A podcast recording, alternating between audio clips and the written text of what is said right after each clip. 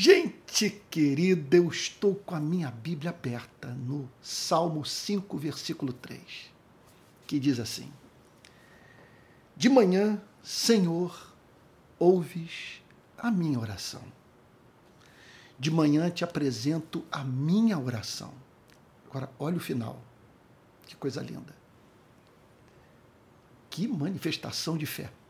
E fico esperando Observamos aqui Davi confessar é três características presentes na sua vida de oração. Primeira delas, ele apresentava logo cedo suas demandas a Deus.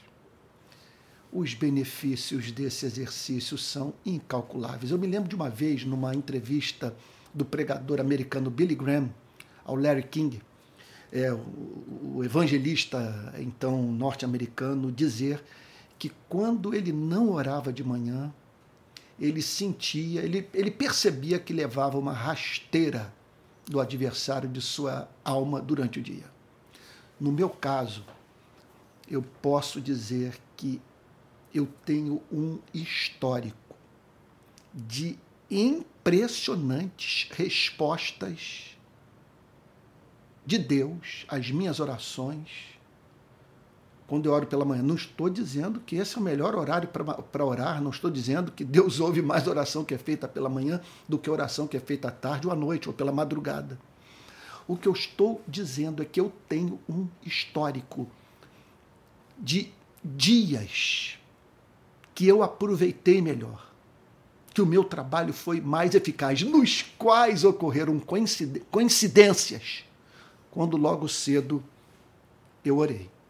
Então, orar de manhã significa você apresentar logo cedo seus problemas a Deus e sair para a vida de modo desassombrado, sabendo que você botou nas mãos de um Deus leal a você os seus problemas. Quem sabe, lutas que excedem as suas forças. Em segundo lugar, Davi acreditava que a oração cumpria a sua finalidade. Ele simplesmente diz: De manhã, Senhor, ouves a minha voz. De manhã te apresento a minha oração e fico esperando. O que ele está dizendo é o seguinte: eu oro com absoluta certeza que não estou me dedicando tão somente a um exercício espiritual que tem efeitos psicológicos saudáveis na minha vida. Ele não está dizendo isso. Embora isso esteja envolvido, mas só está envolvido porque Davi não era idiota. Davi não haveria de oferir benefício algum se ele não acreditasse que o Deus verdadeiro ouvia a sua oração ele formulava súplica e ela chegava aos ouvidos de um ser possuidor de amor ardente pelo seu servo e todo-poderoso. Não há quem possa impedir o Criador de cumprir na sua e na, na sua e na minha vida o que o seu amor tenciona realizar. E por fim, Davi orava, eu vou chamar assim, de modo expectante. Ele estava tão certo da resposta que mantinha-se que mantinha -se atento à manifestação da graça divina, da resposta de Deus à sua súplica. E fico esperando. Olha, deixa eu dar meu testemunho mais uma vez. Essas orações feitas de manhã cedo, olha, não significa uma hora de oração, de você passar uma hora de joelhos.